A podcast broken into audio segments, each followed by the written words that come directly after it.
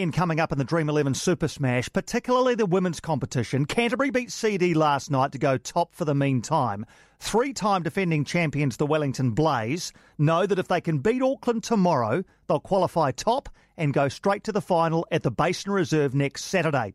A loss for the Blaze, though, would mean they'd have to play in the elimination final on Thursday in order to make it to the final. Blaze spinner Xara Jetley is with us. Xara, pretty big game. How have the uh, Blaze squad prepared for this one?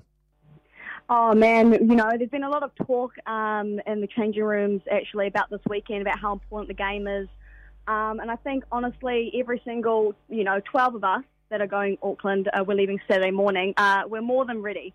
Uh, we've been working towards this game, um, and we know how important it is, um, and we want we want to make that home final uh, bring it back here into Wellington. So yeah, no, we're pr- we're pretty pretty prepared.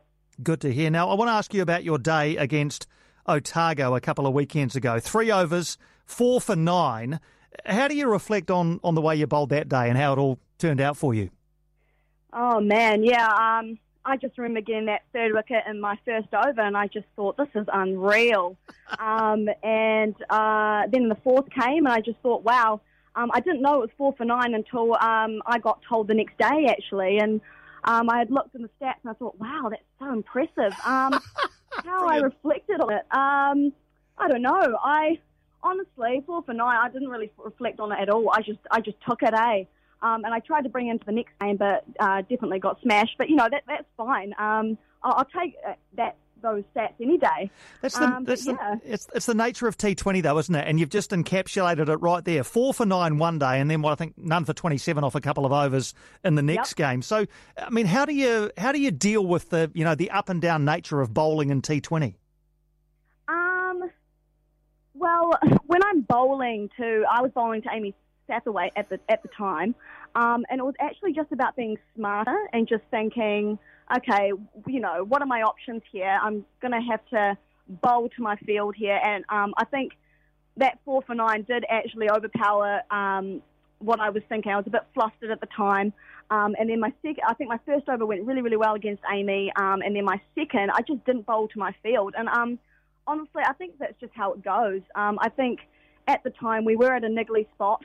At that point, I think we were getting, um, we, uh, I wasn't thinking we were going to lose, but I knew this me bowling was really, really important, and I think that probably got to me a little bit. But um, there's a lot of learning curves in that, and that's um, I had a lot of talk with my coach afterwards, um, and it's just about learning from each bad ball, which um, for me was literally nearly every ball, but um, it was just um, bowling to my field. Um, identifying the batsmen and, and finding their weaknesses. Um, yeah, it was just being a bit smarter. Yeah, so good that you can uh, you can reflect on it in that way and have a chat to Ivan about it and um, and come up with better strategies. I, I mean, looking back through the, the season, and you know, sometimes you bowl your four over, sometimes you bowl three, two, one, sometimes you don't even have a bowl.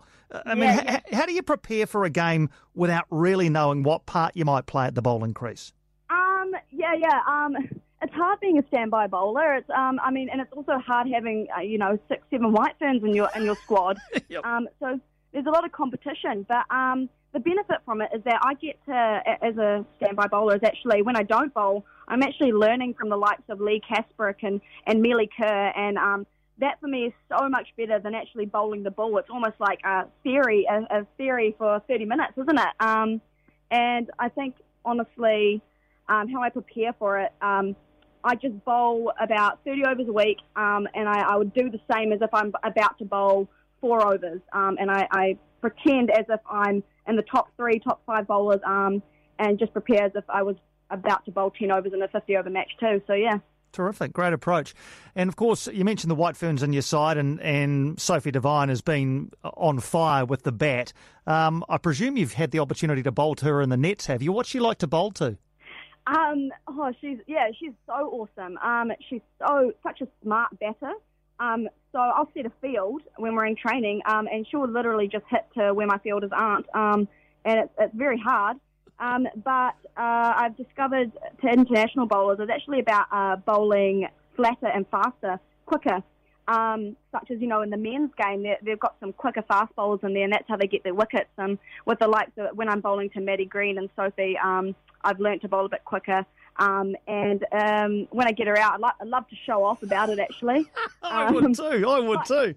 yeah, of course. You just got to have some fun with it, you know. Um, but yeah, it definitely helps me as a bowler, so it's great. Some real experience in your team, as you say, but there are some some younger players coming through now as well. Yourself, obviously, Georgia Plimmer, uh, Kate Chandler, I see, uh, is getting some chances in the in the HBJ. Does it help having some some younger faces around to kind of hang out with? Oh yes, it's so nice. I mean, I'm I'm I'm kind of the in between. I'm 20 this year, and um, I know Georgia Plimmer, uh, Tashi Kadaya, and um, Kate Chandler. Kate Chandler's I mean 14, and I'm 20, six year gap. But um, I don't look at age as a thing. They're honestly they're all my best mates. Um, I'm very very lucky to have people around my age. Um, makes it a bit easier to relate to some people, and um, it definitely um, helps the senior players as well. Um, you know, they're a bit they're like leaders to us. Honestly, it's it's great. And you've been in the in the side in and around the side now for a couple of three years. Do you do you sort of feel you feel at home now in this at this level of cricket? Oh, most definitely. The uh, team culture is just awesome.